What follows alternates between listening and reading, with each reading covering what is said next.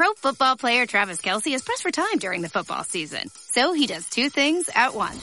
Whether it's grilling while mowing. Two things at once! Or getting this season's updated COVID-19 shot at the same visit as his flu shot. Two things at once. You can be like Travis and ask your pharmacist about getting this season's COVID-19 shot at the same visit as your flu shot if you're due for both, as recommended by the CDC. Learn more and schedule at vaxassist.com. Sponsored by Pfizer. Buckeye Imagination Museum is the destination for whole family fun. Bring all of your kids for imaginative and competitive play. From toddlers to teens, there's something for everyone. Little ones can shop, bank, and go out to eat. And your older ones will enjoy the racing laser tunnel, arcade games, six-person air hockey table, mini golf, and so much more. Grab something from the snack bar and stay all day. Plan your visit to Buckeye Imagination Museum today at BuckeyeImaginationMuseum.org, halfway between Cleveland and Columbus in downtown Mansfield.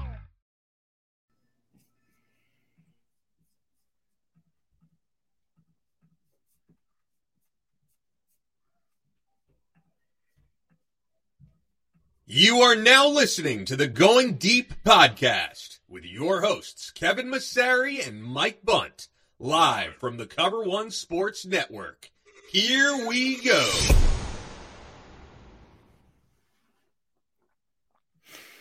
Welcome into a new edition of the Going Deep podcast. I'm your host today, Kevin Massari, here as always with Mike Bunt to talk a little bit about the Miami Dolphins game last week. A few topics we'll probably approach as we kind of go through the show, as well as this big matchup with the Cincinnati Bengals at home in Buffalo.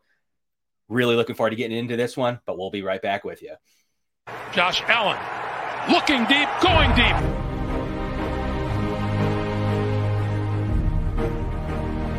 To me, talking about the Bills, what else would you rather be doing? We're hoping to add a, a new dimension to the Cover One network. Slings it deep downfield, and it's caught inside the 20. Right now, I just want to talk about this championship level. I never had a championship caliber team to talk about. I want to focus more on the storylines each week. What are the big stories going on with the Bills? What are uh, thoughts, commentary? How do these things impact Buffalo? Deep drop. Deep throw. And it is hauled in for the touchdown. Allen deep to the end zone and caught for a touchdown. Play action. Allen. Deep downfield. Wide open.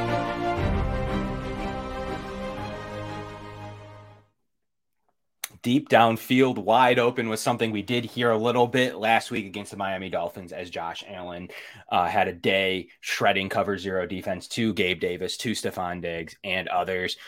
Mike, how are you feeling today off of a playoff victory, survive and advance, a tournament fan, as well as an ongoing matchup with the Bengals? How, how does that all make you feel today? I'm feeling good. The Bills are in the divisional round for the third consecutive year. There was a 17 year uh, span in my childhood and early adulthood where I didn't even think this was ever a possibility. So I'm feeling good right now. Uh, my heart is finally relaxed after Sunday. I, I just got a Fitbit and uh, it was showing my heartbeat going at 152 beats um, per minute when uh, when it was towards the final drive of the game. So uh, I've learned that uh, that's the reason why I lose weight during Bills games is just the amount of stress and anxiety they give me. But uh, other than that, uh, excited to talk Bills Bengals and uh, the the exciting matchups that uh, we're going to break down tonight. There you go, 152 beats per minute. That should be Mike's new uh, handle. Um, Yeah. That's Mike had it all going on for him at the stadium there on Sunday. Uh, Bills have another Sunday on to Cincinnati. Uh, I think more rhetorically, kind of more figuratively than literal. Well, I mean, Um, we, we all know the classic Bill Belichick. We're on to Cincinnati. That's why the, the title is here. It doesn't mean we're going to Cincinnati. It's just a reference to the old phrase after the Patriots had that disappointing performance and uh, they said we're on to Cincinnati. Anytime Cincinnati is the next opponent, I'm always going to be referring to it as we're on to Cincinnati. And it, just means the Bengals are next up. Yeah, I understood.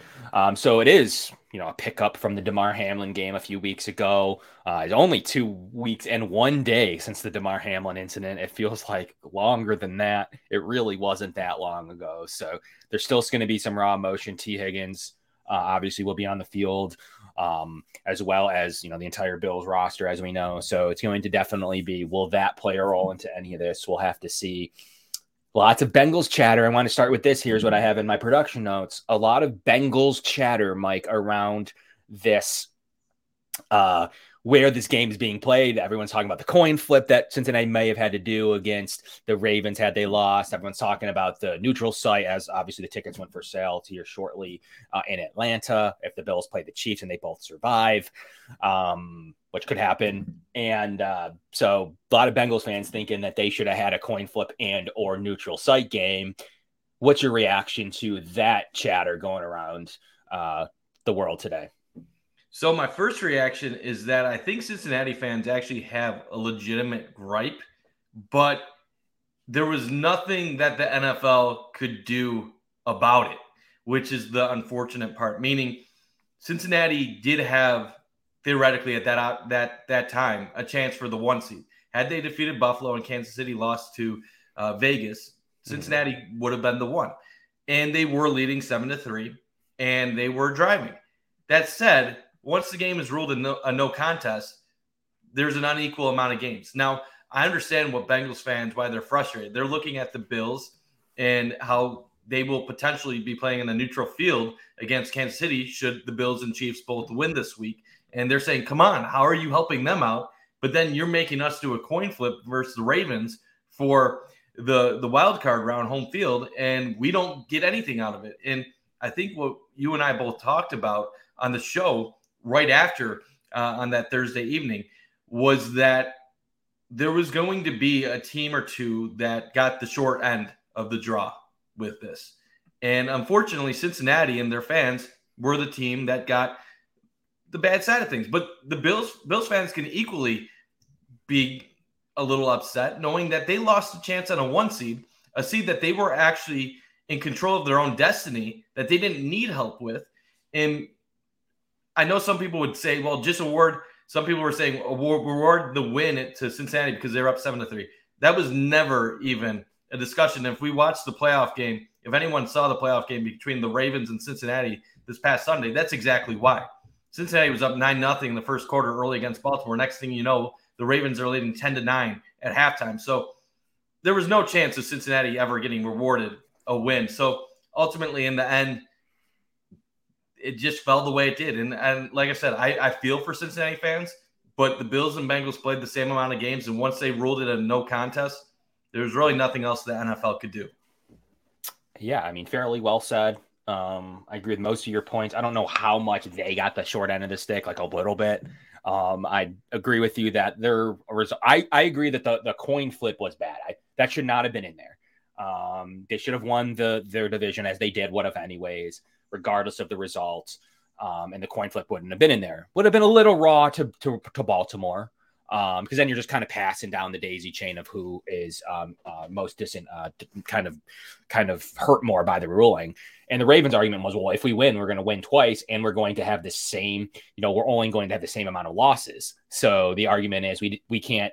You know, Baltimore can't go ahead and lose that game. I, so I think the Ravens situation is why the Bengals, unfortunately, had to face the consequences of this because yeah. with the Bills and Chiefs, you could say the Bills were better than the Chiefs, and that's it. But with Cincinnati, you had them wanting to be tied with the team above them, but you also had a team be- below them that had a legitimate gripe. So how do you balance that?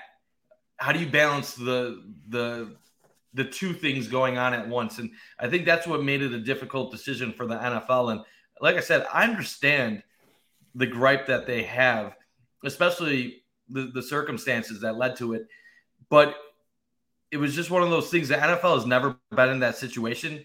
Um, anyone saying the NFL created rules on the fly, well, they basically did. This wasn't part of the rule book. This wasn't something that they had written in. I know they had COVID protocols in 2020, but they were never, we said this on our show on that Thursday evening, that the NFL was never going to go based on the COVID protocol standing scenarios. And you and I re- referred a couple times during conversations with the, the other cover one guys. We, we were saying anyone that assumes that they know what the NFL is going to do in this situation is showing their ignorance because no one had a, a damn clue how the NFL was going to rule. And in the end, I think it. I don't want to say it was the most fair way possible because I think the most fair way would have been to finish the game and put everything back a week. But that was not a practical scenario. The NFL was never going to uh, delay things for the rest of the league for a week for this one game, right or wrong. So it just it kind of just sort of played out this way. I think realistically, this probably would have been a matchup in the second round, regardless. Uh, mm-hmm. Assuming the Bills didn't come back, so uh, the difference of home field is that really going to make the difference in who wins or loses this game? I really don't think so. These are both teams that play in cold weather, northern climates. The win, the team that wins this game is going to be the better team, and it's not going to be because it's in Buffalo versus being in Cincinnati. Very true, Mike. What also is interesting here about this game? Um, there's a few there's a few notes. So just to kind of cap off your point real quickly, um, I don't think that you so anyone asking for a neutral site and or uh, something else, a coin toss or whatever, um, you're really giving the Bengals the game. So you're you can say seven to three wasn't over, but if you're asking for a different result, you're saying basically that the Bills lost that game, um, which is not true. And unfortunately, they did have the same amount of games played. So in any game, same amount of games played, including other teams that weren't affected by this, the rules and the results stayed. The only changes to the rule book were voted on by 25 unbiased owners that really looking at it because if this happens again, there's a precedent now, Mike. Now we kind of do know what might happen if this ever was to happen again. Hopefully, never again. Maybe for other reasons, though, like a natural emergency or, or weather or floods, or I don't know what could be the case where you couldn't reschedule the game. I don't really see many um, other situations that took like a week eight, 17 game with like very dire circumstances and the right decision all the way around. But um, when it comes to the result, like there's a precedent. So the owners, 25 of them voted that this was okay, this was the right way, including the Houston Texans, the you know, um, the Detroit Lions, whomever, uh, NFC teams. Like this was a fair exchange. The Bills and the Bengals had different records. The Bills were one game above them. Unless you're going to give them a win, um, and the Bills a loss or forfeit, different terminology this was the right ruling when it came to the Bills and the Bengals side of things. When it came to the Bills and the Chiefs side of things, um, that was a ruling that, like, hey, the Bills had the tiebreaker and no ability to tie you. So, in those two circumstances, we're going to do a not even a coin flip. We're doing a neutral site game. You're still the one. You still get the buy. You still get the buy, then Jacksonville. You still get a lot of perks um, that all you traded for was not a road game, a neutral site game. I think they came out okay at the top. And the when it came to yeah, I was just gonna say when it came comes to the Ravens and the the Bengals, they had a beef too, though. We got we could potentially beat you twice, and you don't have the ability to lose to the Bills. That's not fair. So the NFL did the same thing. We're gonna still reward you the AFC North. You're gonna still be there. If if you do match up, though, it is going to be in Baltimore. Though if you do win that in Baltimore, then you're still the three seed. You would still go to Buffalo. There would be no real differences. So, and that would only be a coin flip. So I don't love it um, that's the one thing I wish they took out. But the other rule that so that then Baltimore would have a beef. But the only other rulings were, I think, to me, like legitimately good, Mike. I, I just don't have any other way around than saying. Yeah, it was a difficult situation. The only way it really could have been crazier was if a playoff fate was on the line. So situation where you're battling for that final spot, that seven seed, and you have the same amount of losses, but you played that one less game. What would the NFL have done in that scenario? Because with the Bills in Kansas City, obviously Kansas City ended up getting the one seed because they didn't make up the game. But if you would have had a scenario where a team would have made or missed the playoffs due to a no contest or a non played game, then NFL really would have had a dilemma uh, on their hands. Because luckily for the league, even though this isn't, hasn't, it's not fair for everyone we knew it was going to be one uh, some order of one, two, three. If there was a team that would have made or missed the playoffs based on this, that would have created a whole nother controversy um, for this. So ultimately, it's going to play out on the field. These two teams, there was a good chance that this was going to be the two-three matchup. Had Buffalo lost that game, like you said, can't assume Buffalo would have lost. So it, it played out the way it did, and now it's now it's time to see who's going to win this matchup uh, when they take the field on Sunday. Yeah, I mean, Mike, a lot a big matchup and really interesting one to get into the before we get into this matchup the results of the Miami game. Real briefly you know we don't need to beat it home. We don't need to belabor it. It's a win in advance. I don't care what sport you're playing. I don't care if you win by a deuce in basketball um, or three points in football. It's survive in advance. In a divisional matchup three times we have seen the Dolphins scheme up a really good blitz heavy cover zero set that gets burned for 430 yards but also does have some successes in it. It stretches up the game, most notably in this game between mid to early second to about mid to early third. There was an entire quarter plus that the that the Dolphins were scheming great defensively for that stretch of football. The beginning they did not. I thought middle third, end of fourth, uh, the Bills are playing, you know, pretty much back to doing what they wanted. There was that stretch of football though, Mike, where the cover zero blitz got to them, including the blitz off the edge by Eric Rowe, a play that we watched on the film room after the game. Me, Eric Turner, Anthony Prohaska, and uh, Uber Hansel. We watched that specific play with the dots, um, and you'd like to see Josh eat it. Um, you'd like to see him look to the other side of the field where the blitzer was coming from. There was no one on that side of the field. You, you lob it over there, it could go to Knox or Singletary. You know there wasn't a Dolphin there based on the coverage and the blitz. Um, I know it's hard to, to to to dissect real quickly, but he was able to look through his other reads to try to find Diggs on that play. The right move would have been eat it if you can't figure out what's going on and not try to make a play, or dump it to the left, and at worst, it falls incomplete. Um, if not, Singletary might still be running on that play. Um, it was a good blitz, good diagnosis. They unfortunately, at the snap, shifted Gilliam to the other side of the of the field um, that create havoc, and they called the right blitz at the right time. Good on them. Good for Boyer um, for for calling the right blitz at that time to get take the lead in this football game. But Mike, ultimately, I still was that was the first time I felt kind of like, all right, like now we have to really consider grinding this game out. However, the Bills answered eventually quickly with two touchdowns on their own, a nice Kaiir Elam interception, followed up by a really good uh, drive themselves uh, to to take the ten point lead. So and then the defense had maybe one of their worst drives of the game um, to to allow them to get within three. Then everybody buckled down there from there, including a great Devin Singletary run to end the game and to salt away uh, everything that they needed to do. Great three minute offense at that point. It was like right before the two minute warning. Um, they did everything that they needed to do there, and that's what we've been waiting to see. We did not want to have to, to make a decision between going for it, punting, kicking a field goal is questionable. Like it's just a decision we didn't want to be in there. But Singletary and the rest of the offense caps it off with a great run to finish the game. So, Mike, kind of in review, what's your takeaway from a battled third game against the Dolphins? One where they were playing a bunch of offensive backups, not defensively. They're fairly full strength on defense. Let's get that straight. Um, what is your takeaway from that briefly? My takeaway is that outside of the three turnovers the Bills had, they dominated this game. It was their own mistakes that kind of kept Miami in the contest. And had Buffalo just played a cleaner game overall, we wouldn't even be worried right now uh, going forward. We'd be talking about a dominating 25, 30 point victory.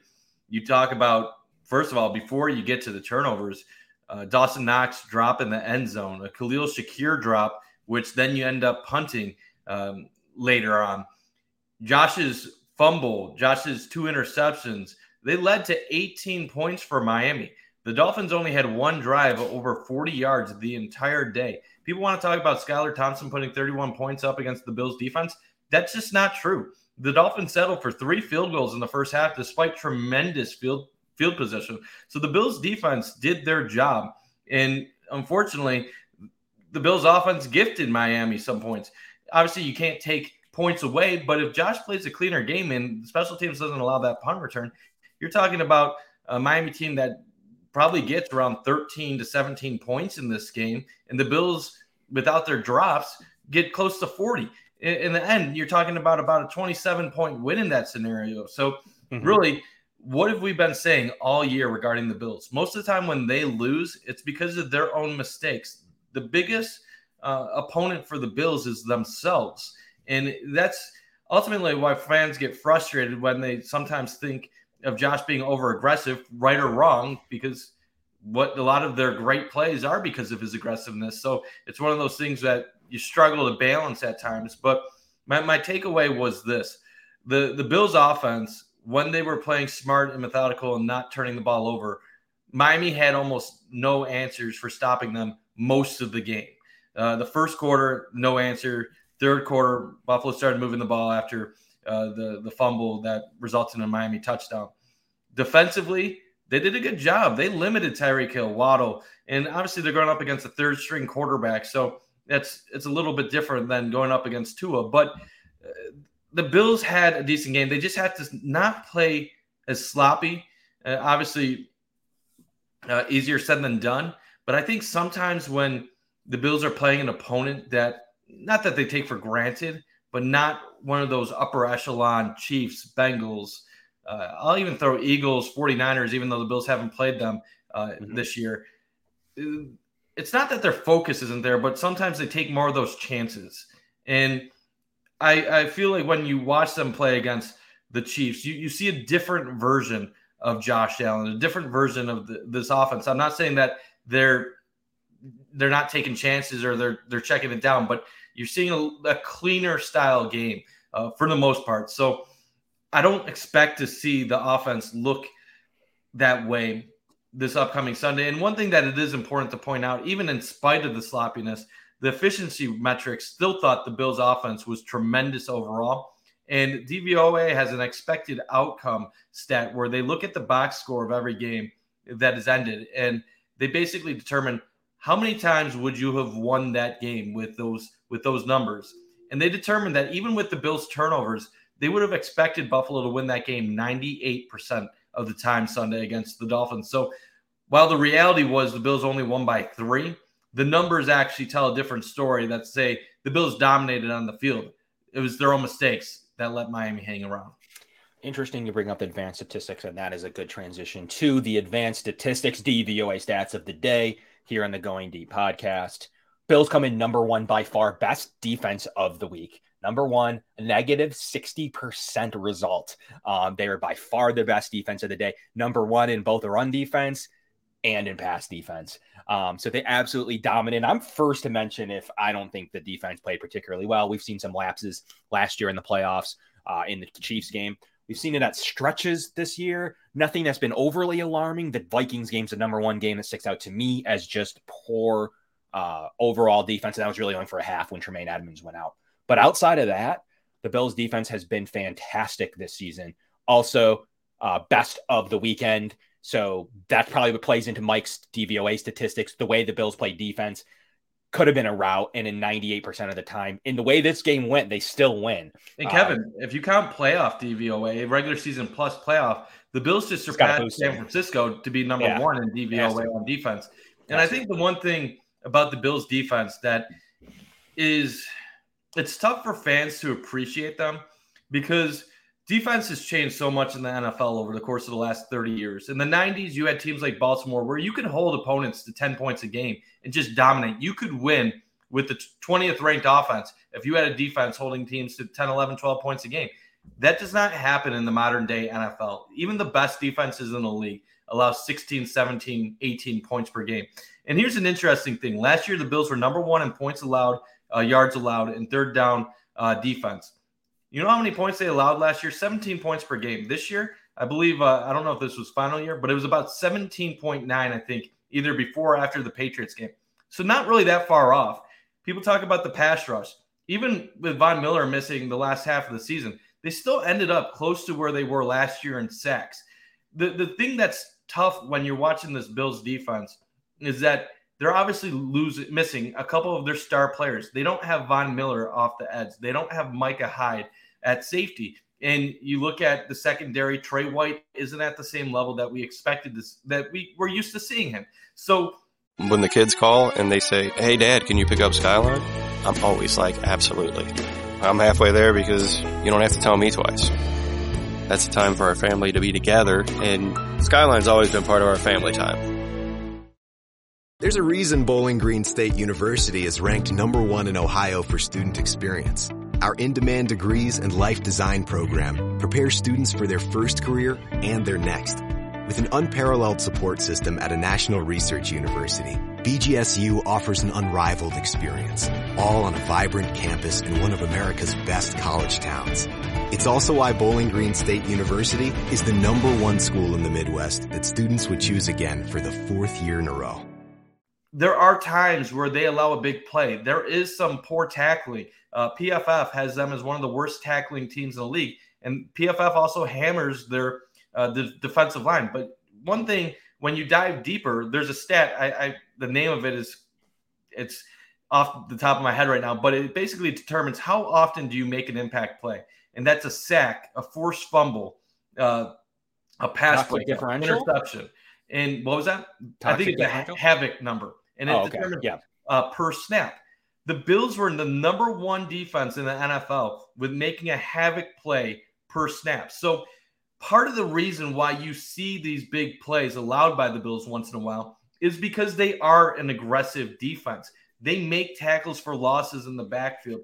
And, and, and it's funny because obviously their pressure rate has gone down since Von Miller went out from about 33.5% to around 25%, which is the difference between third and 27th in the league. But what is 9% over the course of a game? Five, six snaps? The Bills are still making plays. They are still having their linebackers all over the field. And and if I'm going to bring this up, if they're not getting the dominant play from Von Miller, if they're not getting the dominant play from Trey White, and if Micah Hyde is out of the lineup, then how are they still the number one metric defense in the NFL if you count the playoffs and top four in the regular season? It's because they are a complete unit against 90% of NFL teams. They can contain them and they try to make those big plays because they're not afraid of allowing a big player to because they know they have an offense that can score points and put teams away that way. The danger comes when you're playing the Kansas City or the Cincinnati or the the Philadelphia where you really don't know if you can contain them. So this is where it's going to be tough this week. Do the Bills have the answers on defense to take advantage of a Bengals offensive line? Do they have the answers on defense to contain the Bengals trio of star wide receivers? I don't know. I know the Bills can stop 90% of teams, but can they do it against the best of the best? It's a great question. Um, so, bringing up the clutch gene, is that part of where it would be more effective in the fourth quarter like we saw against Patrick Mahomes, uh, even even in the Jets game where uh, Von Miller basically tried to win the game back for the Bills in the one loss earlier this year, um, rather than in the first quarter. So it is something that you have to think about at some point. Like, yes, it, it can be uh, negligible, but that nine percent could be the nine percent they were missing year over year from the playoff game. We'll talk about that game. Doesn't even get to 13 seconds, maybe with that 9%. Can we talk about that 9% too? Sure. A lot of it also comes down to what players you have on your line as a result. So you take Von Miller off the field. Who is going to end up getting a much higher percentage of snaps as a result of that? Craig Rousseau. Shaq, Shaq Lawson. Yeah. Shaq Lawson is not a dominant pass rusher, but he's a good player. He's good against the run. Mm-hmm. He, he, he keeps in his gaps, his lanes, and he knows how to play quality football. But they have a different caliber of replacement. So when people are like, well, 9% lower pass rush – uh, conversion rate, uh, now they suck. No, they do not suck. Daquan Jones is still premier inside defensive lineman. Ed Oliver is still an above average defensive lineman. Even the guys on the outside, Greg Rousseau, he had press, uh, pressure rates that were similar to Von Miller at times. So Greg Rousseau is a good player. Where the drop off is, is AJ Epenesa and Boogie Basham aren't going to be getting to the quarterback at the same level as Von Miller. But they still have guys that can play quality football. Are they going to take advantage of this beat up Bengals offensive line? We'll see. But I am tired of the narrative that they just they suck on their D line. No, they don't. There's a reason why the Bills, according to the metrics, are decent stopping the run. They have guys inside. Their linebackers are one of the best duos in the league.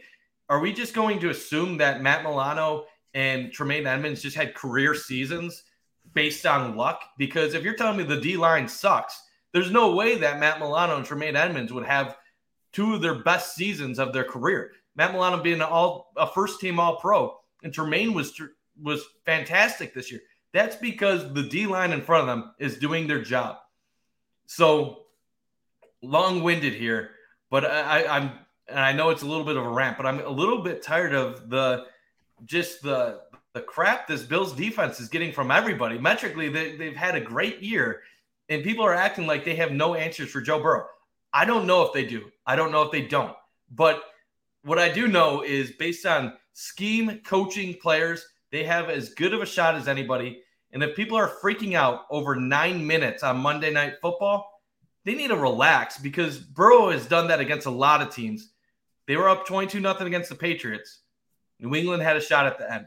They were up 9 nothing on the Ravens. The Ravens had a shot in the end. And even if they go up 10 nothing on the Bills on the first quarter on Monday, on Sunday, does not mean that game is over either. Appreciate the super chat. Uh, much to this point, the Ravens stopped the Bengals, allowed 17 points. How do the Ravens D stack up against the Bills? Well, glad you asked. We've kind of gone through the DVOA just a little bit here briefly. Um, but as of the results from this weekend, playoff wise, Bills came in one, Baltimore came in fifth. Um, for the best DVOA defense of the week.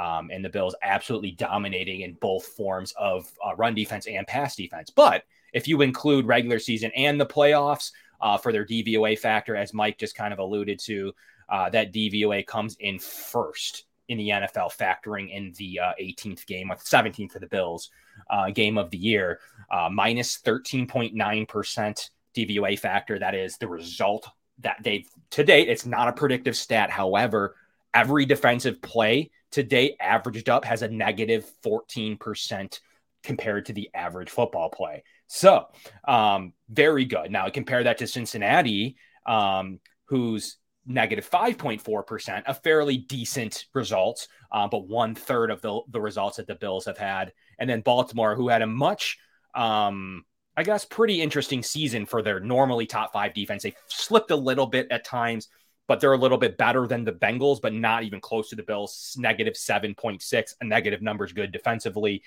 Half of the results of the Bills' entire in, in totality of their season. So they match up well. Pass DVOA four for the Bills, Run defense three for the Bills. Um, neither are good for the Ravens, 11 and 7. Still pretty good, but not uh, to the level that the Bills are. Only really San Francisco and now Dallas uh, can kind of come in there with similar type of numbers. New England actually finished fairly well in DVOA as well, based on their results. But um, ultimately, on paper, advanced statistics, a lot of different ratios and rates show the Bills as being superior to Baltimore's this season, uh, as well as Cincinnati's as well. So it fared well.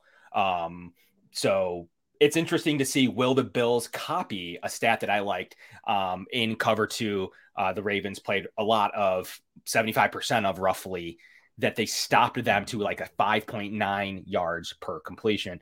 Um, you know, the Bills that are, are, the Ravens did a really good job. Will the Bills mimic that? They did early on in the in the in the first matchup. They got caught on a few run blitzes and a couple missed safety assignments in the first game as well uh, to to lead to a few confusions that do I do believe would have been corrected very really shortly uh, had uh, that game gone on further. So um, the Bills defense does match up well. The Bengals are without three of their much premier offensive linemen that they went out and to to make their team better. Tony Williams was a draft pick they drafted very high, dislocated kneecap week to week. Alex Cappa with a bad ankle injury signed from Tampa Bay, big right guard signing week to week, and obviously La'el Collins, a big another big name uh, acquisition is out for the season uh, for himself as well with a bad uh, bad injury. So really mm-hmm. only ret- uh, returning Ted Karras, uh, an average center from the New England Patriots, uh, Cordell um, uh, Volson. Um, he's been okay in stretches. He's the only one that's been on the line for the entirety of the season. And then uh, Hakeem Adeniji is their back in uh, fill in tackle, starting right tackle. So there's definitely some bad issues on the Bengals offensive line.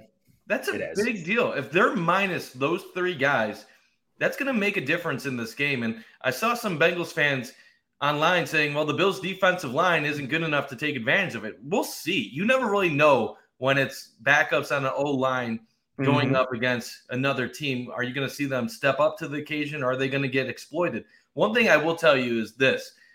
There, there's some interesting, very interesting things when you're talking about the Bengals in their offense. The first eight weeks of the year, Joe Burrow was amongst the most sacked quarterbacks in the league. Well, the Bengals got off to a poor start in those eight weeks.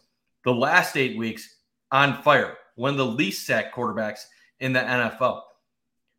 The Bengals have had offensive line continuity the whole season for about like the first 14 weeks of the year before Collins went out at right tackle. Now you're talking about an offensive line that might only have two of their starters taking up five spots. Now, why does that make a difference? Well, first of all, Burrow, he's a better athlete than people give him credit for. He can elude uh, guys in the backfield. But when Burrow has time, it's going to be almost impossible for any defense to slow down their three headed monster of Chase, mm-hmm. Higgins, and Boyd. They are too good. They are all elite. In the Bills, frankly, it's a matchup nightmare to, to contain those three guys.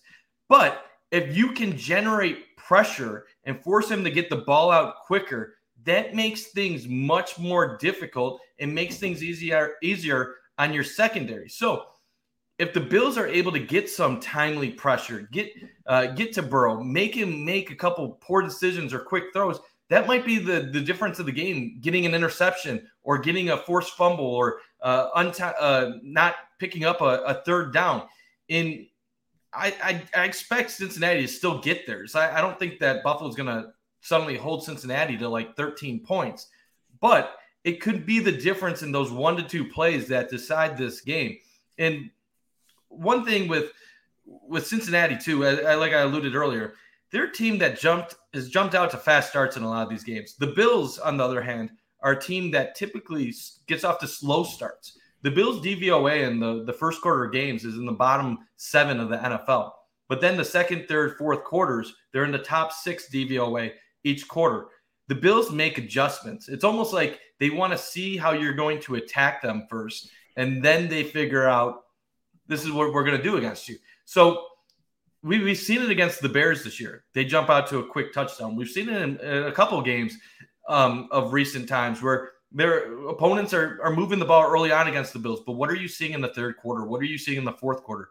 Normally, the Bills finding a way to, to get a win. And one narrative I, I do find kind of uh, laughable at this point is that everyone talks about how Cincinnati is the hottest team in football.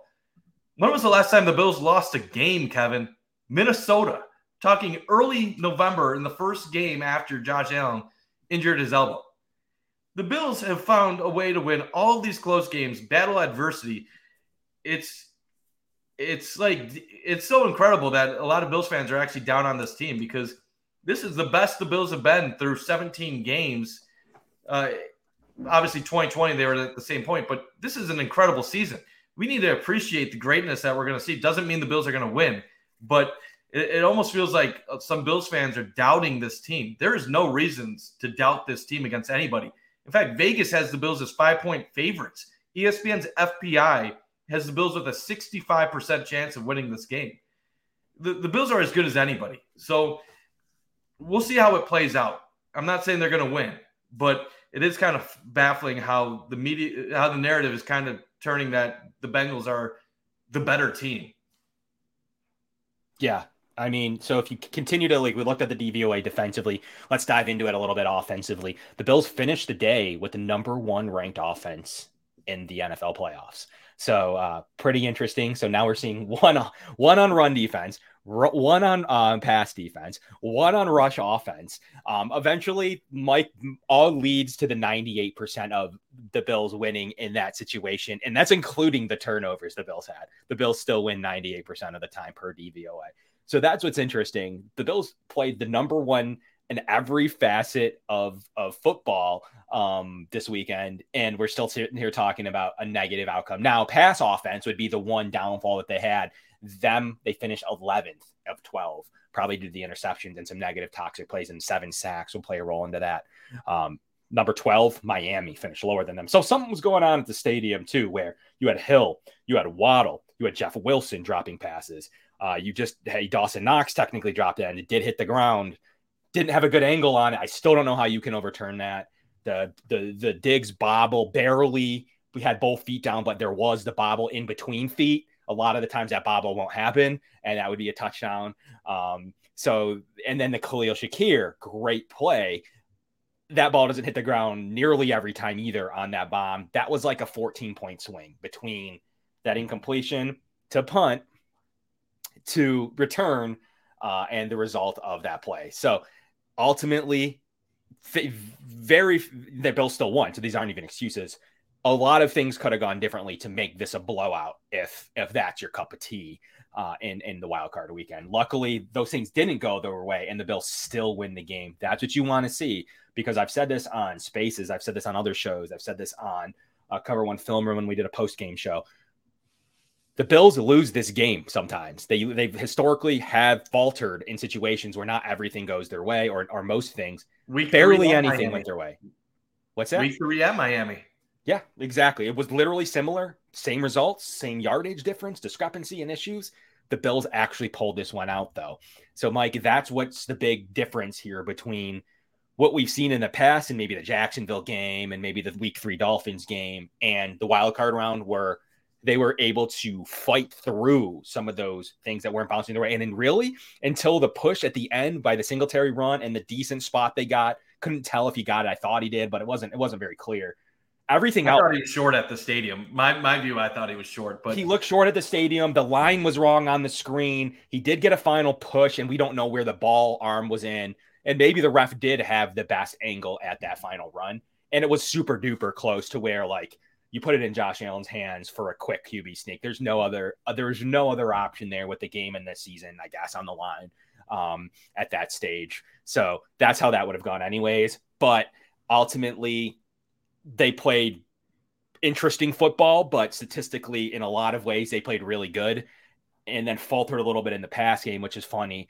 That the rest of the facet of the Bills roster was premier, was a one, was number one uh, but between a few lapses against a really good Miami defense who finished the week third in defense. Uh, so there's definitely some challenges there. Cincinnati didn't play the cleanest game themselves. Let's transition now. We talked a lot about the Dolphins game. Cincinnati finished fifth DVOA on offense, sixth in the pass. They didn't have the greatest at either throwing the ball. Fourth in the run. No team really ran particularly well this weekend. They said the Bills ran ran well. I think that Singletary run helped. A couple other James Cook run helped earlier in the game uh, but a lot of bad running football teams. Cincinnati was 3%, which is pretty low, and finished the week uh, fourth in rush DVOA. So there's not a lot of good running teams per per results. The Bills, the Giants, um, were the two best running teams by far this weekend, uh, and left in the in, in in the playoff bracket. So that's what's pretty interesting about all of this uh, all this commotion. So will the Bills get the run game going? We'll have to see this weekend, Mike. But some really interesting all around results from from this. And as we've said a couple of times now, a lot of stats in the Bills' favor. And it's amazing that they didn't get any of the bounces, including fumble bounces, including um, situations where that ball could have bounced anywhere on the Josh Allen fumble. Of course, it bounces perfectly down the field for a scoop and score. So, um, and then you know, equally so, none of that super luck beside really good defensive plays by Dean Marlowe, who said he was in the wrong coverage, and uh, really good cover to read by Kaiir Elam late in that game as well, filling in for Dane Jackson, which he should be the day one starter in Cincinnati, Mike. So, transitioning to Cincinnati, what are your thoughts reading and dissecting the way Cincinnati played, the way the Bills played, knowing they're number one uh, in three of the four DVOA categories this weekend? What's your takeaway going into this game? my takeaway going into this game, and I kind of already alluded to it, is that the game is going to be won and lost based on can the Bills take advantage of that Bengals hurt offensive line. I know we don't really love Pro Football Focus uh, mm-hmm. with their grades, but it is really interesting when you look at the Bengals' grades for the season, uh, offensive line wise. Um, their pass blocking is 31st in the league, and their run blocking is considered 24th for for perspective, the Bills' run blocking is 28th, and the Bills' pass blocking is considered 20th. We consider the Bills' offensive line garbage. Uh, not garbage. Uh, that's way too strong of a word. But our fan base is very critical of the Bills' offensive line. Uh, obviously, I think Dion Dawkins and Mitch Morse are quality, but they've had struggles with both guards and obviously Spencer Brown at right tackle. Those Pro Football Focus grades say that the Bengals' offensive line isn't that much better and they might have three backups playing. So to me, that is an opportunity to try to take advantage of the Bengals. And regardless of what people think about the Bills' defensive line, that's a matchup that's there for them to make some plays. And that really can make the difference in this game because, as you said, we, we look at the Bengals as this high flying offense that makes all the right decisions. But the Bills and Bengals offenses on a metric level are essentially equals. They just go about it differently with how they do things. And even the Bills rushing attack, people like to say the Bills can't run the ball. DVOA has the Bills as the 11th best rush offense in the NFL. And if you go from a running perspective from Pro Football Focus, they have a 91.6. That's tied with the Cleveland Browns for the highest PFF run offense in the NFL. So, will the Bills be able to limit the Bengals? So, the Bengals, even with their poor offensive line, DVOA has them as the fourth best running offense with Mixon. Can you limit him? Can you find a way to rush Burrow on his throws, make him go short, take basically stop them from going over the top? Can you make a difference? Because the first game for two series, the Bills had no answers. They had nothing. All they were missing at that time was their right tackle. Now they're missing quite a bit. So, will the Bills have answers for that? I think that is the matchup that will determine who wins or loses this game. And then looking at the Bengals defense overall, they're quality. They're they're a top 12 unit. They're a good team. But there's really no reason to say the Bills shouldn't be able to move the ball against them and get their own points. The Bills should be able to score on Sunday. The question is, do they have enough to stop Cincinnati? And how are the teams going to attack each other? That's going to be another interesting question. Um, I really, I could see this game going either way. I, I, I like, I like the Bills' chances of making a few plays with their their defensive line, but I don't take anything for granted. Joe Burrow is, to me, I bet you hear a lot of people call him Tom Brady. Whether you call him Brady or Manning, whatever, he he, he has that it factor. He always he dissects defenses with his eyes. He knows where he's going with the ball when he takes the snap, and he has the accuracy to place it where it needs to be. So you better bring your A game if you're going to stop him. And it, it's going to be really interesting, Kev, because I, am not going to lie. I do have some nightmares still from that, uh, from the first two series the Bengals had against the Bills defense. But I keep telling myself, Taron Johnson is back and he's going to be healthy. Kaiir Elam had a chance to step up against the Dolphins. They just went up against Tyreek Hill and Jalen Waddle and held them in check. I don't care if it's a third string quarterback, they held them in check. Is it possible that our guys are starting to gel at the right time? I don't know. I'm hoping, but oh god, the anxiety Trey, level. Trey White showed up in New England and in against um, our, Miami for his best games of the year. That is yeah. a huge question. And last thing, Kevin, because I, I, I know I'm rambling right now. The Bills. Yes. The world's got you feeling glazed over. Sprinkle some love all around. Just climb your way up out of that hole, and you'll be the taste of the town. Grab the one thing that everyone's loving, and as it happens, they come by the dozen. Everybody loves a donut. Order a dozen from Dunkin'. Buckeye Health Plan Medicaid is built around you, offering medical, dental, and vision benefits with no copay. Members get free rides to healthcare visits, pharmacies, and social services. Buckeye rewards you for making healthy choices. You can earn $75 in rewards for well checks. Pregnant moms can earn up to $350 in rewards for taking steps to have a healthy baby. Visit choosebuckeye.com for Medicaid built around you. The Bills defense got it done on Sunday because the secondary played elite football if the secondary plays like that against Cincinnati, it's going to be tough for the Bengals. Right. And to your point, an elite Trey White is back. He's made some plays between getting him back to full strength against New England, one of his best games of the season, including uh, an entire season, actually. He played really well against New England and then this week as well, uh, locking up, making some really good recovery. Uh, I think it's just completely different right now with Trey White, Kaiir Elam stepping in. And you're right. Um, uh, with Taron Johnson going out with a concussion injury, being a key part of the Bills' zone defense and in certain man packages and in tackle and against the run. at basically a third linebacker slash nickel corner slash man to man corner in certain situations. That wasn't going to be great. Be, the Bills being out two of their starting five defensive backs uh, going forward in that game. They were in now, trouble. They were in trouble Monday night, but different story this completely Sunday. different story though. Like we said, Trey White's back. Kaiir Elam's now in, most likely. Taron Johnson's back. Dean Marlowe's had a few weeks to get acclimated and has been fine. Um, you know, so far Poyer's, you know, getting back and, and still kind of rehabbing his injuries, but is is in there. So really, and Micah Hyde on the fold, maybe for the AFC championship game, maybe for the Super Bowl. Maybe that's why they're being coy that no one's to say he's to play in the Super Bowl because that's just weird to say.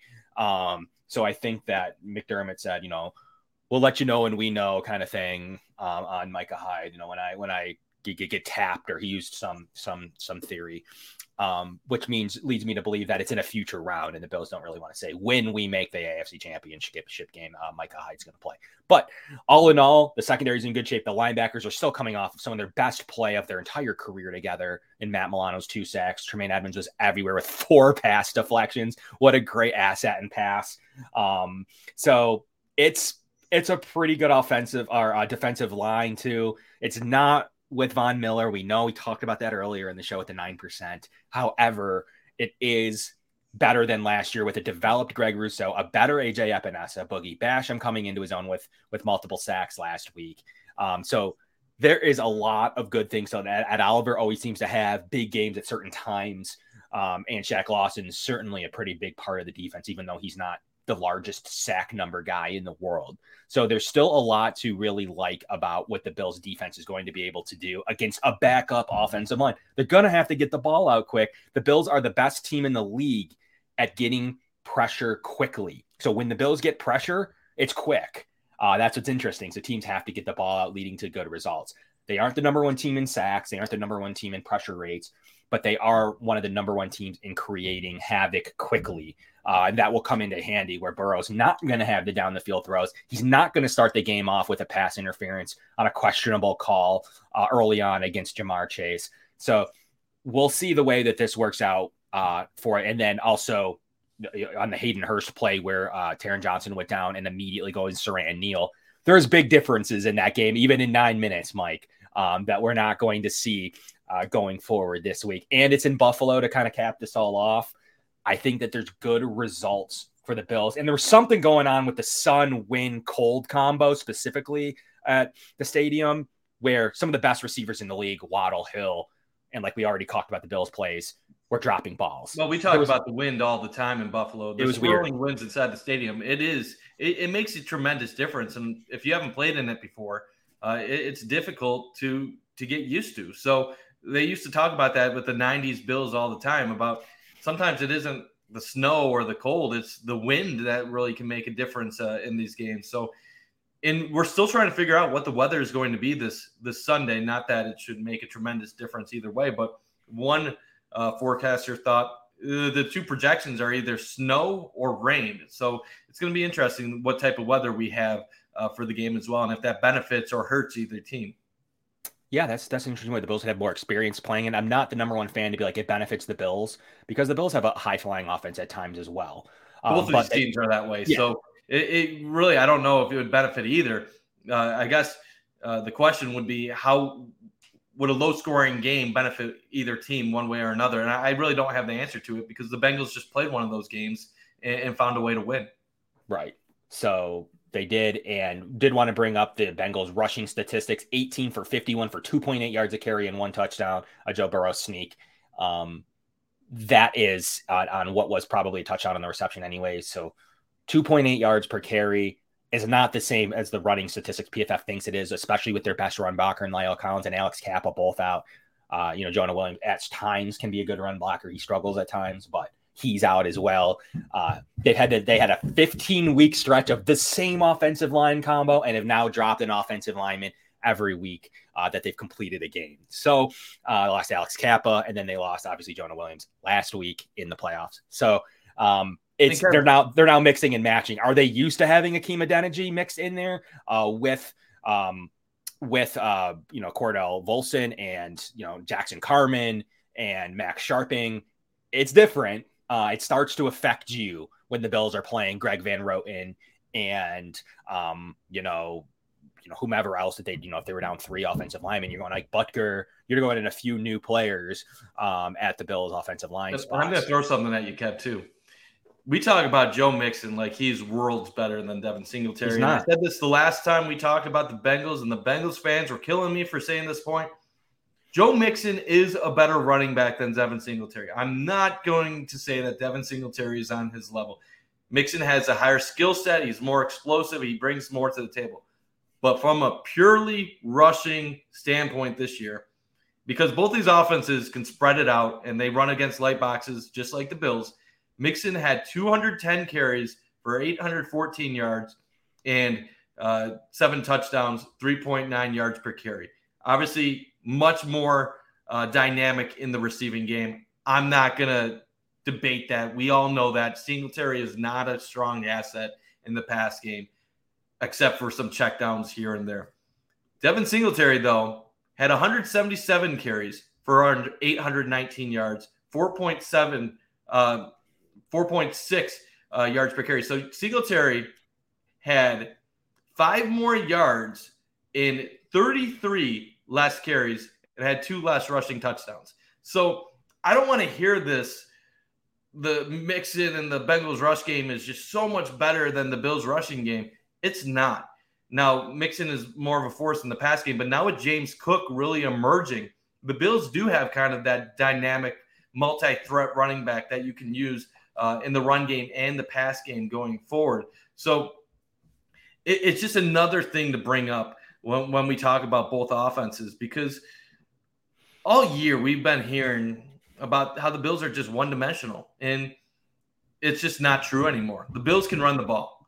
It, it, might not be their strong suit. Their offensive line might be weak, but the Bills can run the ball. So uh, I thought that was important. And I just saw a question here, Kev. So I just want to pull this up quick. If we do not make the big game this year, do you think McD makes a change at O coordinator last year? Kevin, I'm going to say no chance. No chance. Yeah. Um, as much as I've had my issues uh, with with Dorsey. Absolutely not. It's only another season. They can develop continuity. Who are you going to find? There's a bunch of other teams looking. Um, potentially, Dorsey would be employed tomorrow um, or Monday in this case. Um, so he would have to get a head coaching job, and that most likely probably won't happen this year. So, um, no, I'm saying if they made a change at all. Yeah, if they, yeah. If the, the Bills won't be the ones making changes. And what, well, you you and I talk about this too there is some debate on some of these plays that go downhill. Is it Dorsey? Is it Allen? I don't think it's always Dorsey the one that that has that's making the mistakes. Allen does choose to go to the some of these guys when there are other options available. So it's about them being on the same page. He is a rookie offensive coordinator. Was it the best year? I wouldn't say it was the best year, but the Bills in the metrics were a top two to three offense in the NFL this year. So even with some of his struggles, I, I think it's hard to say that you got to make a move. I, I, I, still have a lot of confidence in, in Dorsey going forward. They do have a natural progression once again of their quarterbacks coach. If something does happen to Dorsey, he takes another job. He gets a head coaching position. Uh, they do have Joe Brady waiting in the wings uh, as someone who's led Joe Burrow um, and his um, uh, and his very great jump that he had at LSU in his championship season with uh, so Ja'Marr Chase. So um, there's a lot of good potential candidates have they need to move on from there. Frank Reich is just a genius um, offensive coordinator, at least in my opinion. I was told he's one of the smartest football guys alive and calls a really good football game. Um, I we'll see where he winds up as well. So, uh, Mike, as we kind of look at this game in totality now, not DVOA, not banged up offensive line. Bills have some injuries too. Will Jordan Phillips play? Is Reggie Gilliam coming out okay? Dane Jackson may or may not be out. Not overly concerned really with Kaiir Elam stepping in and then being able to activate Benford. I don't yeah, know how much of a downgrade the combo is being able to put Benford in the game and then Kaiir Elam uh, starting. I'm not overly concerned with that. Jordan Phillips, can he play? I've been told his his joint, uh, shoulder joint injury, AC joint, has been pretty bad and, and hurt him at times. He was kind of kind of carrying it at times during the Miami or the, the New England game. So we'll see if he's able to go. We'll wait to see if we have any news on on any of those injuries here tomorrow, uh, or if any other injuries popped up for both sides. Really, you know, we've seen some some injuries uh, both ways. We saw um, Eli Apple out of the game as well uh, against the Ravens, so that would be a huge, you know, as a lot of as much criticism as he takes. Uh, they're already out. Uh, uh, Awuzie, could they handle another cornerback injury there? We'll, we'll, we'll have to see how this all looks uh, tomorrow, but it's been an interesting ride to this point, and we're still waiting to see it all come together really since the first two weeks of the season. Uh, two non-playoff teams now that we know, LA and Tennessee, uh, didn't uh, neither had a winning record, neither made the playoffs. Um, and really, then that Miami game happened, and then the one score win started to come after that Miami game happened. Uh, so at some point, this high flying Bills offense isn't going to commit this these type of turnovers in a game. They're going to find and call the right game fully and with the right decisions. Is it Cincinnati? I certainly hope so. I can't say it will be for sure, but they have the ability to dominate a football game. Maybe it's this week. Maybe if they win, it's Kansas City or Jacksonville next week. Um, what is your opinion, Mike, on the path? So I want I, we've talked about this within Cover One. Are you somebody that next week wants to take down both the Bengals and then the Chiefs and then the Eagles, or are you somebody that says, "Give me the Bengals, that's a good win. Give me the Jaguars, and then give me the Giants or Give me Cowboys. the Jaguars, man. Give me the Jaguars. Okay. It's not about beating the cream of the crop. It's about just winning four games and winning the Super Bowl. So mm-hmm. I, I, didn't care if it was Miami, uh, Jacksonville, then Baltimore, and then you played the New York Giants in the Super Bowl. Uh, give me whatever route wins it all. And nobody's going to talk about how the LA Rams didn't have to get past Kansas City last year. They're going to talk about how the Rams won the Super Bowl. I don't even think the Rams were a top five team in football last year, but they won it all. And people will forget that the Bills were probably one of the top two, three teams in all of football last year, and they didn't even get past the, the divisional round. So, in fact, if the Bills don't beat Cincinnati, we're going to have a three three year stretch where the Bills have been one of the most dominant DVOA teams in football and only one AFC championship appearance to show for it.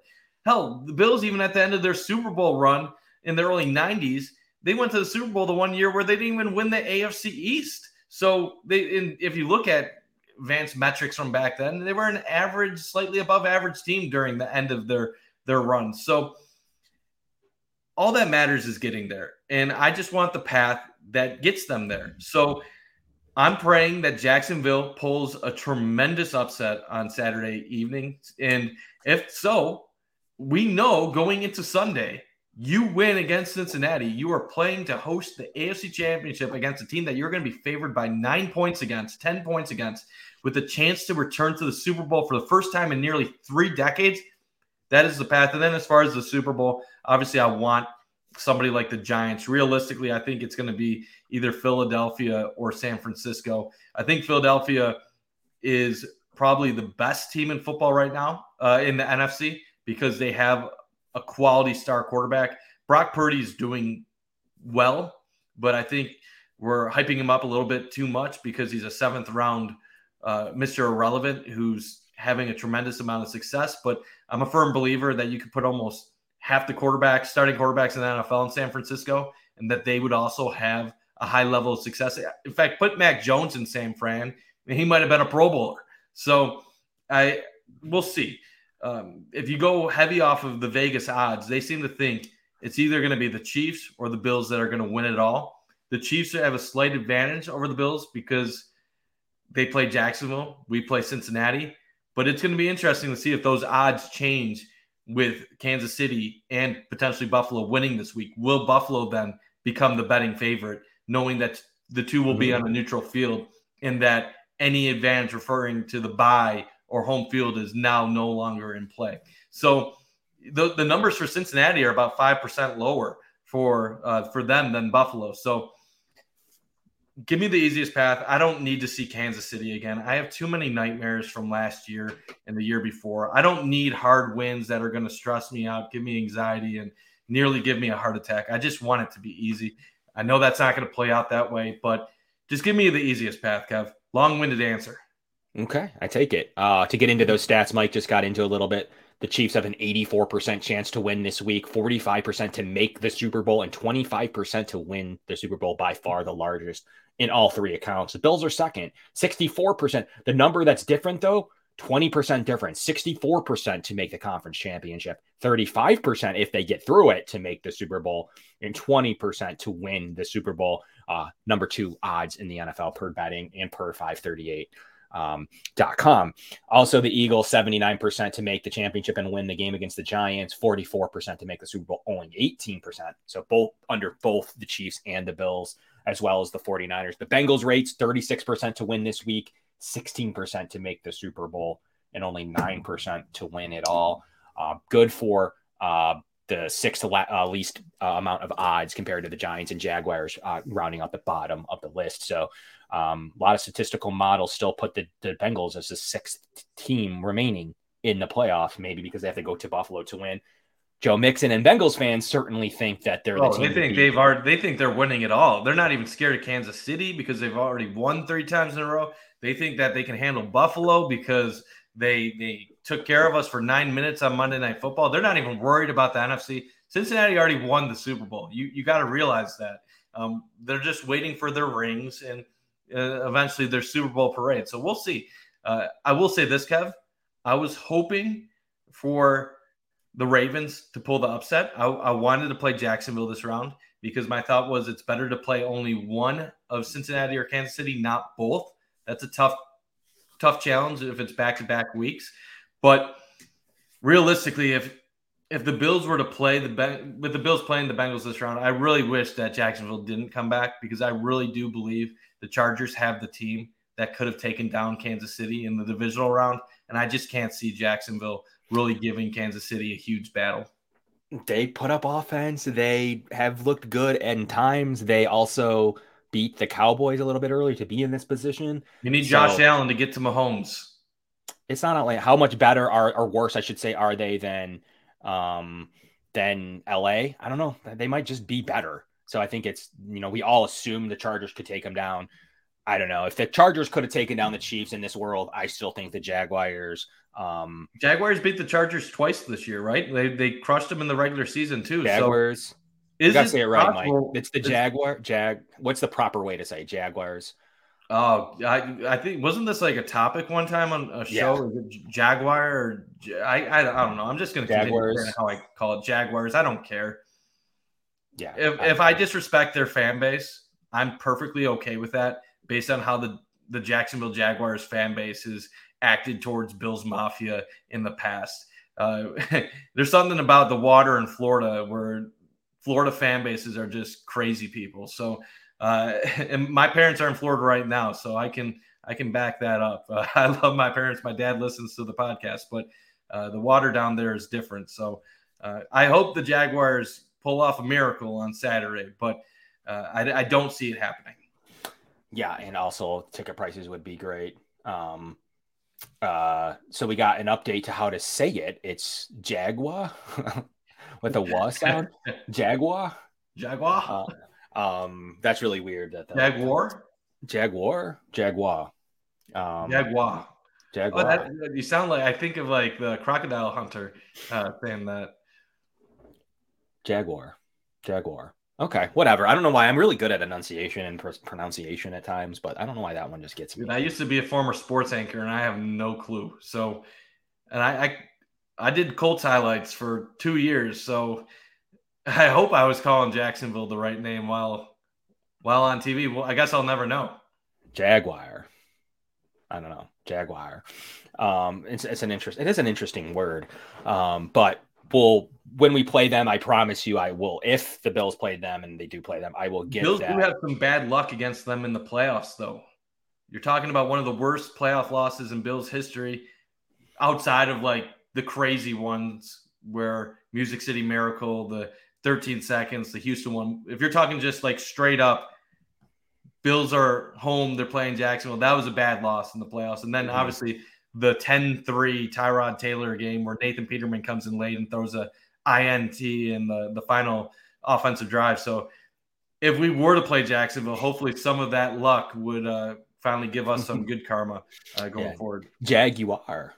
Okay, I can get behind that one. I can get behind if that's appropriate. I, I get behind Jaguar um, in in in pronunciation. So uh, there's a lot to look forward to, Mike. There's there's there's so many matchups galore, but one of my favorite matchups this week is that back to that that Chase versus Tre White matchup. I do think that that's going to, beside that pass interference, I think that that was going to be a really good matchup early on in that game. I thought that that ball went out of bounds, uh, uncatchable. Uh, you could call holding before the throw if you wanted. During the play, it has to be pass interference, which would still make that play an uncatchable situation. I didn't like that flag very much at all uh, in that game. So uh, I do like that matchup, though, all around. I think it's going to be a good one. Taron Johnson versus Tyler Boyd's another good one. Can Kaiir Elam keep up with um, with T. Higgins as well. So there's going to be some good matchups across across it. The Bills also get help from their their their pass coverage linebackers, four deflections from Edmunds, as we've said. He's going to be able to cover Hurst. He's going to be able to take away certain receivers at times in certain zones. So that's going to be an interesting facet to this game. I find it fascinating on that side of the ball only because I do think the Bills have a plus matchup with Eli Apple on the receiving end. I think playoff Gabe is here. We've seen him make these catches now in game in and game out in the playoffs. And I like that matchup a lot for the Bills uh, passing game in this one, which in my opinion doesn't do the one thing that they think would take down Josh Allen, and that's blitz every play with good and bad results like the Miami Dolphins did, which kind of happens to be, even though he still dominated, it's a little bit of of of Josh Allen's kryptonite uh, in those situations. But Eli Apple, Mike Hilton, Cam Taylor-Britt, the rookie second round pick, um, Dax Hill at times, who had some costly penalties in the game. Israel is 5,690 miles away from the U.S., 11 hours by plane. Hate travels faster. In a comment, in a post, in a second. Jewish hate is up 388% in the U.S. Black hate, Muslim hate, and Asian hate are up too. When one hate rises, they all do. Let's stand up to all hate together. Share and wear the blue square from standuptojewishhate.org. It's the Smucker's Uncrustables podcast with your host, Uncrustables. Okay, today's guest is rough around the edges. Please welcome Crust. Thanks for having me. Today's topic, he's round with soft pillowy bread. Hey. Filled with delicious PB&J. Are you talking about yourself? And you can take them anywhere. Why'd you invite? And we are out of time. Are you really cutting me off? Uncrustables are the best part of the sandwich. Sorry, Crust. I'm interested to see them keep up with Stefon Diggs. Um, we saw the Bills also drive down the field early in that game. They go for it there in a lot of other situations, but wanted to take a quick three points and to kind of regroup.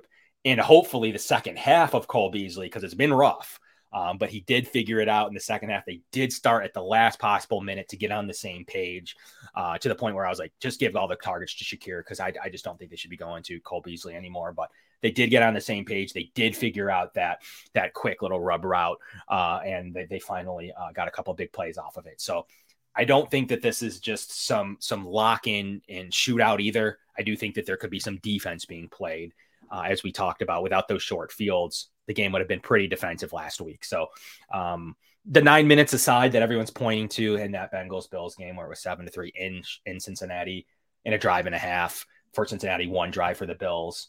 Um, that goes completely differently in every single game of the year by both teams. So I don't think you can take a single thing. McDermott said you can't take anything from it, whether he's lying or not. I don't know. Uh, but he said there's really nothing there that you can take. And he doesn't think either way from that specific nine minute stretch. Uh, with with that being said, I, I think there's plus uh, plus matchups all over the field. Uh, the Bengals are generally a really good team at home. They struggle more on the road. I've heard that.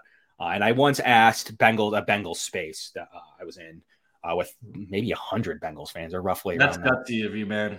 Yeah, I, I, felt like jumping in to see the, the the the reaction. I asked them where they think their team is weak, and I think I could give a pretty good answer. And you said nowhere, and they said nowhere. I mean, they said maybe because La'el Collins had just gotten hurt. That is it.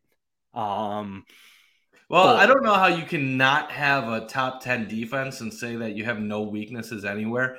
That to me kind of seems like arrogance from the fan base. And I mean, Bills Mafia is pretty gets pretty high on themselves too. So I don't want to say it's just the Bengals thing. Maybe, a, but there's a lot of negative fans right well, now. I think the negative things have happened because we've now made the playoffs five times in six years, and we're waiting to win it all. So we're now at the stage of fandom where we're overly critical.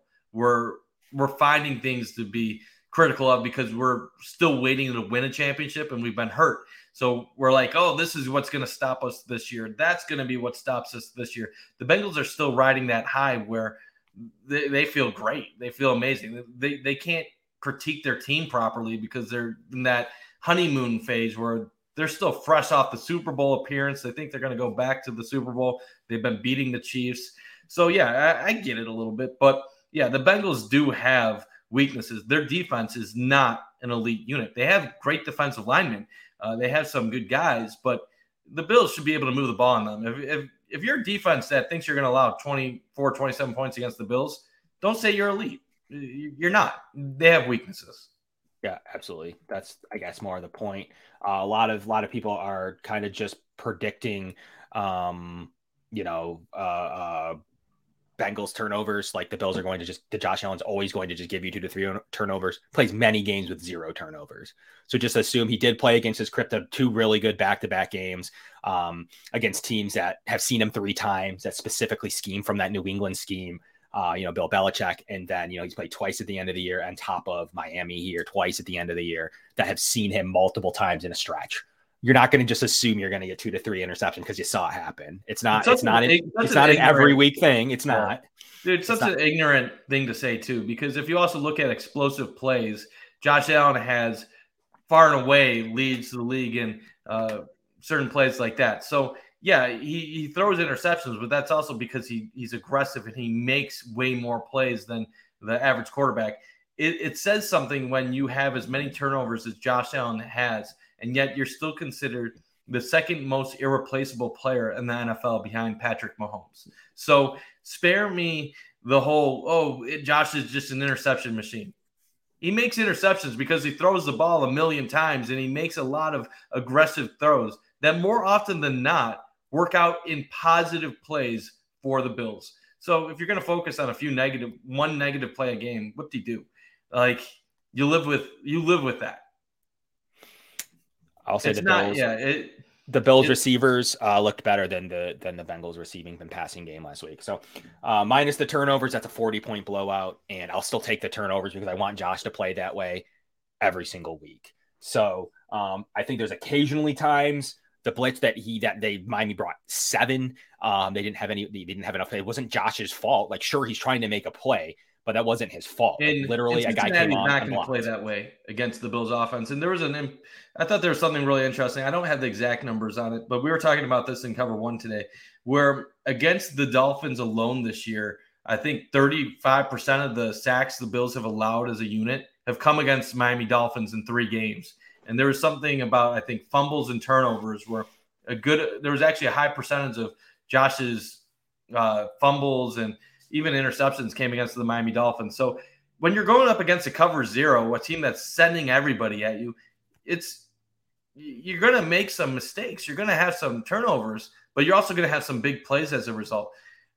Miami does that because they know they don't have any answers for the Bills offense if they just go straight up any other way. Cincinnati is not going to send a cover zero at the Bills because, yeah, they might force an interception or a fumble here or there, but then when that's not happening, they're going to allow 450 plus yards and then 30 plus points. So at the end of the day, we can talk about the, the negative plays that the Bills made, but they still scored 30, 34 points, could have had 41 and had easily over 400 yards of offense. So a lot of this is just media narratives, social media uh, talking points, and just things that are getting out of control. We don't talk about Kansas City enough when they play a close game, take Houston to overtime, or when they lose to the Colts. We're not talking negatively about the Cincinnati Bengals when they barely beat a Ravens backup quarterback, or when they nearly blow a 22 point lead against the New England Patriots, or how they go down 17 nothing against Tampa Bay in the first half of a game, or how they started uh, four and four. So I know I'm, I'm I'm feeling the heat today, Kev. I'm feeling the rant. I don't even know if I'm picking the Bills yet. Like I might go with the Bengals in this game, but I'm just tired of these stupid things that people say that have nothing to back it up, and then they don't hold other teams to the same standards. Like, if you're gonna criticize the Bills for all this crap, then you got to criticize Kansas City for the same stuff, and then you got to criticize Cincinnati. And it's picking and choosing to fit whatever bias or narrative people already have in their minds. Obviously, you and I are going to be a little slanted for the Bills, and other people in outlet Bengals fans are going to be slanted for the Bengals. But at the end of the day, these are two pretty even teams. Fair enough. Um, one negative loss the well, lost Baltimore the game. They, they have Huntley, their backup quarterback. You're not going to compare him to Josh Allen, right? Like in situation, sure, one, one, one. He had more than one, by the way. He had an interception early in the game. That was a pretty, pretty uh, interesting play. Um, that also cost points for them as they were driving and turned into three. Baltimore handed Cincy ten points. Right. So it wasn't one, it was two. And second of all, um, Josh goes Superman and goes over the line if he has to go, and that's not Huntley. Um, and and at the end of the game, they straight up didn't know how to run a two minute drill inside the thirty.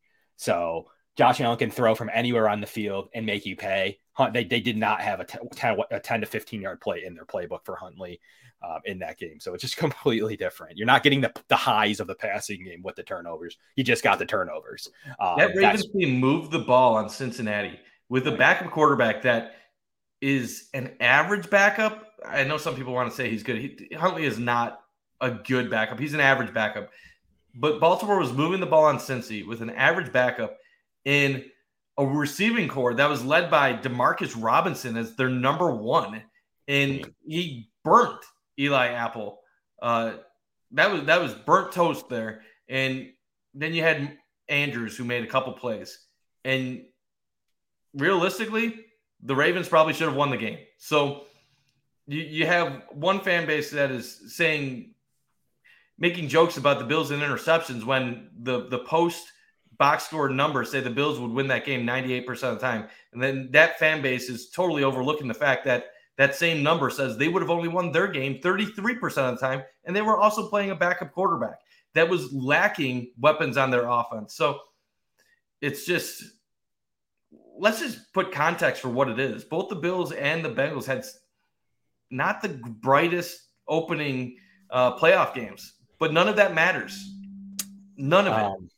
The Bills will fest in one-on-one matchups, comma, comma, comma, comma, comma. Um, tell me one place where the Bills will win a matchup. If you can't, I, I can't take that seriously. Um, tell me one place where that's that's false, and I'll take you seriously.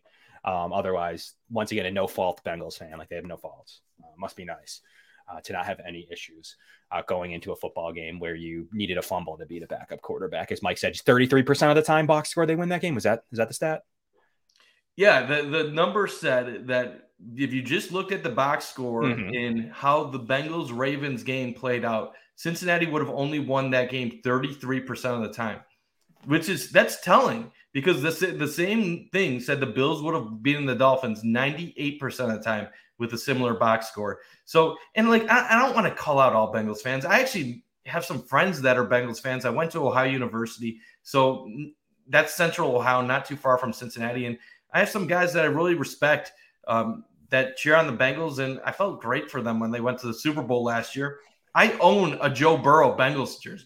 Like I, I've never bought an NFL jersey for any mm. other team in my life other than that Joe Burrow uh, Bengals jersey. Just well, you covered him. You have different ties, though. I know. I know. I covered him in that. Like I, I knew who he was when he was a freshman in high school. But still, like the Bengals before this recent run, like they they meant something to me when they drafted Joe because I wanted to see Joe Burrow be successful.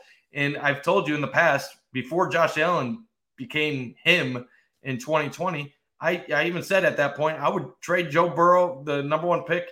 Uh, I would take Joe Burrow and swap Josh Allen. Obviously, I wouldn't do that at this time, but that tells you how I feel about Burrow. But some humility is needed, and even even some of it came from the Bengals. Even the players prior to that Monday night game were pretty cocky in some of the things that they were saying. So I, I don't think it's just the fan base. I think it it also carries over to the team. Now they all everybody did the right thing after the Damar Hamlin incident. I do think that the Bengals do have good guys on their team. there's nothing wrong with being a little cocky. I, I'm sure if you talk to the Bills players. Okay, round two. Name something that's not boring. A laundry? Ooh, a book club. Computer solitaire, huh? Ah, oh, sorry, we were looking for Chumba Casino. That's right. ChumbaCasino.com has over 100 casino style games. Join today and play for free for your chance to redeem some serious prizes. ChumbaCasino.com. No purchase necessary. Full prohibited by law. 18 plus terms and conditions apply. See website for details. On the side and just ask them about certain things, they would be cocky and they would feel uh, all good about themselves. But nothing that has happened between the Bills and Bengals on that Monday night football game has anything to do with going forward. And the real bragging rights are going to be who wins, uh, who's standing still at 6:30 on Sunday evening. And it didn't either way, anyways. Like say that the Bengals won that, it still doesn't mean this game would still be existing. It would be in Cincinnati. Say the Bills won that game, they'd be the one seed playing Jacksonville, I guess.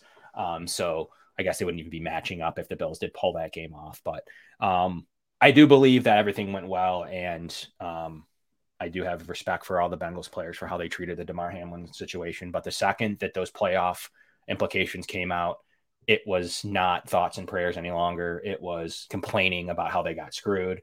Unfortunate to see. The Bills fans could have complained. I didn't see much of it complaining about the one seed across the league. We could have just as easily. Um, so I don't know. I think that there's like back up what you say when like the, the right decision wasn't to finish That's that game. That's social media though too, Kev, because you're seeing the the loud minority that get the retweets and the the likes on certain things, and you're seeing those people that get the attention for saying outlandish stuff. I don't think that represents the majority of the Bengals fan base. There's still the, the truth is that social media does not represent the majority of people in a collective group uh, it, the people that you see that are outside of your circle are going to be the loudest ones. So yeah, there there's some bad. It was more than a few. It was a, it was more than a few, Mike. It was more than a few, including one in here. But the, you know what? We could say the same thing with Bills Mafia, and we don't want to start that conversation. We've seen stuff that Bills fans have said and done, and I, I remember going to Bills games when I was a kid, and we weren't the best to opposing fans uh, when I went to games when I was younger. There's a reason why there was a lot of fights and drunken activities and other things. Obviously, we've cleaned up that image quite a bit amongst our fan base, but it's NFL football. You're talking about you're talking about a lot of crazy fanatics that get drunk and say crazy things. So I don't want to judge an entire fan base based on a few. You are right. There are some bad ones out there. I want to believe that most Bengals fans are still good people and that they're a good fan base. Uh, but definitely the loud vocal ones have said some some pretty crazy, borderline intolerable st- stuff over the past week. Yeah, uh, Clifford Mail, uh, thank you so much for uh, the super chat. We really appreciate you. He says, You're right, Mike. Bills were sloppy Sunday. In a vacuum, I don't care. It's 0 and 0, 3 p.m. this Sunday. Either team can prevail. I like Allen as the guy Sunday. Like the, I like I like the um, positivity there. Absolutely. I mean, you're completely right. In a vacuum, it, they're still zero. It's still 0 0 going this game both ways. Both teams are 0 0 on a one uh, one week basis. It's week to week officially. and We say it every week, but it is in week to week tournament mode. It doesn't really matter. We talk about the DVOA. We talk about some advanced statistics. We talk about a lot of different things. Um, but it's still week to week from this stage forward uh, as we approach the the really the end of the season, final eight, probably for the most part, the top eight teams are left or close to it. Maybe at least top five to six are still in there. Um, and next week, you're going to see, I don't know that you're going to see any huge upsets. You're going to see the top four teams. Uh, and will it be the Bills or the Bengals to represent as the final AFC opponent? Figuring the Chiefs are the other one in this division, and maybe the 49ers and um, Eagles are in well. Will we see any upsets this week? And we see any road teams win? I'm not 100% sure uh, going forward. We could see two or three, we could see zero. Uh, so it's going to be definitely an interesting week. We really appreciate everybody tuning in for 90 minutes of this show. Some great debates. Uh, we talked about the Miami game to start the show. We got into some DVOA metrics here in the middle of the show. If you want to, if uh, for anyone listening, uh, please smash the like button. Please, please, please.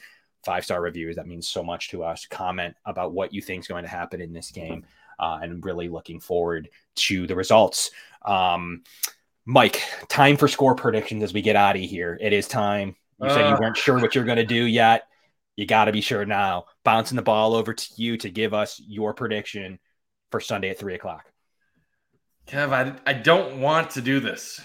I don't I don't want to make a pick right now. Um, I'm doing this against uh, my better judgment. So I I just want to preface it. Right now, the Bills are currently five point favorites. Uh, I, I don't know if you know the the total, the over under. I think someone at work told me it was about 49. 49 is an interesting over under if that's the case, and you got Bills as a five point favorite because that's indicating a 27 22 game. Mm-hmm. And I don't think any of us feel like that's going to be the case in this contest. So, what is Vegas seeing that has them have this such a low scoring game? Is it the weather? Is it the Bengals being banged up on their offensive line? The metrics, obviously, we we know what the metrics say. We understand why they would give the Bills a slight advantage. I know I have been calling out all the Bengals fans and stuff like that on the show, but I, I, have a philosophy on on these uh, these big playoff games. When I'm really scared, I pick against the Bills, and the reason why I picked against the Bills is because I'm afraid of being heartbroken. I don't want to go all in, pick the Bills, and then feel let down. So I'm not a gambling man, but if I was a gambling man, what I always tell people in these scenarios is if you want to be happy at the end of the day on Sunday, put all of your money on Cincinnati because if Cincy loses, you're going to be happy that the Bills won. But if Cincy wins, you're at least going to have some money at the end of the day. So with that horrible philosophy in mind, I'm going to pick the Bengals 27 24. I'm not proud. Mm. I okay. I really think this is a coin flip game that could go either way. My biggest fear is that Joe Burrow, I believe he's a smarter quarterback than Josh Allen. So I'm afraid if Josh makes that one mistake, that could be the mistake that decides the game. There you go, Bengals fans. You got into Mike's head. Um, chance of Jonah Williams playing Sunday doesn't look good with a dislocated kneecap called week to week. Um, so I would say not good at all. Like, I guess I, I, don't know if there's some world. I'll ask later to some doctors I know what they think of a dislocated kneecap and playing. Um, he did play through it the last time it happened. Interesting. He had this happen early in the year and he was able to play the next week. Will we play this week? It doesn't seem like it. I, I, I do want to point out, Kevin, I think I only picked against the Bills maybe once this year, and that was at Kansas City and they won the game. So look okay. at this as me taking the fall for the greater good of the Buffalo Bills and their fans. So don't come killing at me saying Mike's an idiot, Mike's not loyal, Mike hates the Bills. Okay. I'm just a scared, insecure Bills fan right now that's afraid of being hurt. And that 152 heartbeat on Sunday will be a 175 heartbeat if it's a close game and the Bengals have the ball with a chance to win with a touchdown in the final drive. So I'm just trying to, yes, reverse psychology. I'm just trying to prevent myself from dying this weekend. Uh, so just pray for me, pray for for my survival, and that the Bills go on and win, it's going to be the same thing next week. So uh, let's just hope for the best. Yeah, uh, my turn. Uh, I'm going to get rid of that negativity right away. 30 to 20, Buffalo win. It's going on the over. Um, I don't think he's going to turn the ball over three times. I think he'll get one Josh Allen turnover, and that's it. I don't think it'll be enough. Uh, it's not going to be a 98 yard fumble return as the uh, the Ravens were going into to take the lead and, and really take a commanding position in the fourth quarter. That's not where it's going to come. It's going to be just a standard tipped interception or something that shouldn't hurt the Bills too much. One one turnover a piece in this game, in my opinion. Um, it's not going to be anything drastic. I think the Bills get after it and they get four sacks of Burrow. They're not going to be able to run the ball very much, and Chase will have an early um, an early touchdown on the Bills as well. 30 to 20 hitting the over. Buffalo 30 win. to 20. Yeah, 30 to 20. A, that's a 10 point win there. Yeah, well, that's my prediction. 50 I'm 50, so I'm hitting the over. It's the 48 point spread uh, in Buffalo. I think will come down to it. I think that that will come with a late field goal by Buffalo to get a two possession lead late in the game. Um, to to secure the victory, and then they're going to have a drive where you're not overly concerned at that point. Um, and Cliff, appreciate no. you continuing to come in. I don't know um, if he's um, talking about my personality or if he's talking about this stuff right here because there is some dough. I'm not gonna lie. Like I'm, I'm I might be a little bit doughy, so I'm not gonna debate with you, Cliff. I do appreciate the two dollars super chat though. Uh, uh, anybody's gonna call me a little bit thick, I will accept donations uh, if you want to. Uh, my grandmother told me I'm a little thick in the face, so I do not mind uh, being told that. But you know, it's not too bad overall. It's just it's the angle of the laptop, everything. It, it's a little misleading, you know. Yeah, for sure. Um, so it's good. Good verse. We'll see next week, next Tuesday at seven o'clock here on the Going Deep podcast. Let's give Mike some mercy. Either I'm right or he is. Um, and uh, we're gonna definitely go into um, um, go into this next week here at seven o'clock on the Going Deep podcast. But I love the discourse, loved the chats, appreciate everybody on the super chats. We got the film room coming up now with Eric Turner breaking down the game. Uh, great as always at nine o'clock. So we're going to get out of here, gonna tune you into that. Some more film study. If you want to see these games broken down in more in depth, check out the film room coming up here shortly. But we really appreciate everyone on this special edition, seven o'clock Tuesday. Next week, we'll be back at you. Please hit the like button. That helps us make content. As always, we appreciate the lively chat. And we're looking forward to some content all weekend long, going live at certain times, recaps, cover one film rooms, um, the Air 8 Hour recap show as well, and the great content and gambling content as well written on the Cover One website. But from Kevin Masseri, Mike Bunt, this is the Going Deep podcast.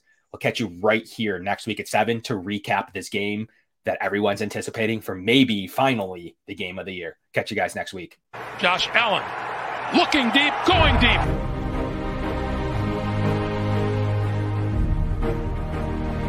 To me, talking about the Bills, what else would you rather be doing? We're hoping to add a, a new dimension to the Cover One network. Slings it deep downfield, and it's caught inside the 20. Right now, I just want to talk about this championship level. I've never had a championship caliber team to talk about. I want to focus more on the storylines each week. What are the big stories going on with the Bills? What are uh, thoughts, commentary? How do these things impact Buffalo? Deep drop. Deep throw. Touchdown. Allen deep to the end zone and caught for a touchdown. Play action. Allen. With the Lucky Land slots, you can get lucky just about anywhere. This is your captain speaking. Uh, we've got clear runway and the weather's fine, but we're just going to circle up here a while and uh, get lucky. No, no, nothing like that. It's just these cash prizes add up quick. So I suggest you sit back, keep your tray table upright, and start getting lucky. Play for free at LuckyLandSlots.com. Are you feeling lucky? No purchase necessary. Void where prohibited by law. 18 plus terms and conditions apply. See website for details. Lucky Land Casino asking people what's the weirdest place you've gotten lucky? Lucky? In line at the deli, I guess? Aha, in my dentist's office. More than once, actually. Do I have to say? Yes, you do. In the car before my kids' PTA meeting. Really? Yes. Excuse me, what's the weirdest place you've gotten lucky? I never win and tell. Well, there you have it. You can get lucky anywhere playing at LuckyLandSlots.com. Play for free right now. Are you feeling lucky? No purchase necessary. Void where prohibited by law. 18 plus. Terms and conditions apply. See website for details.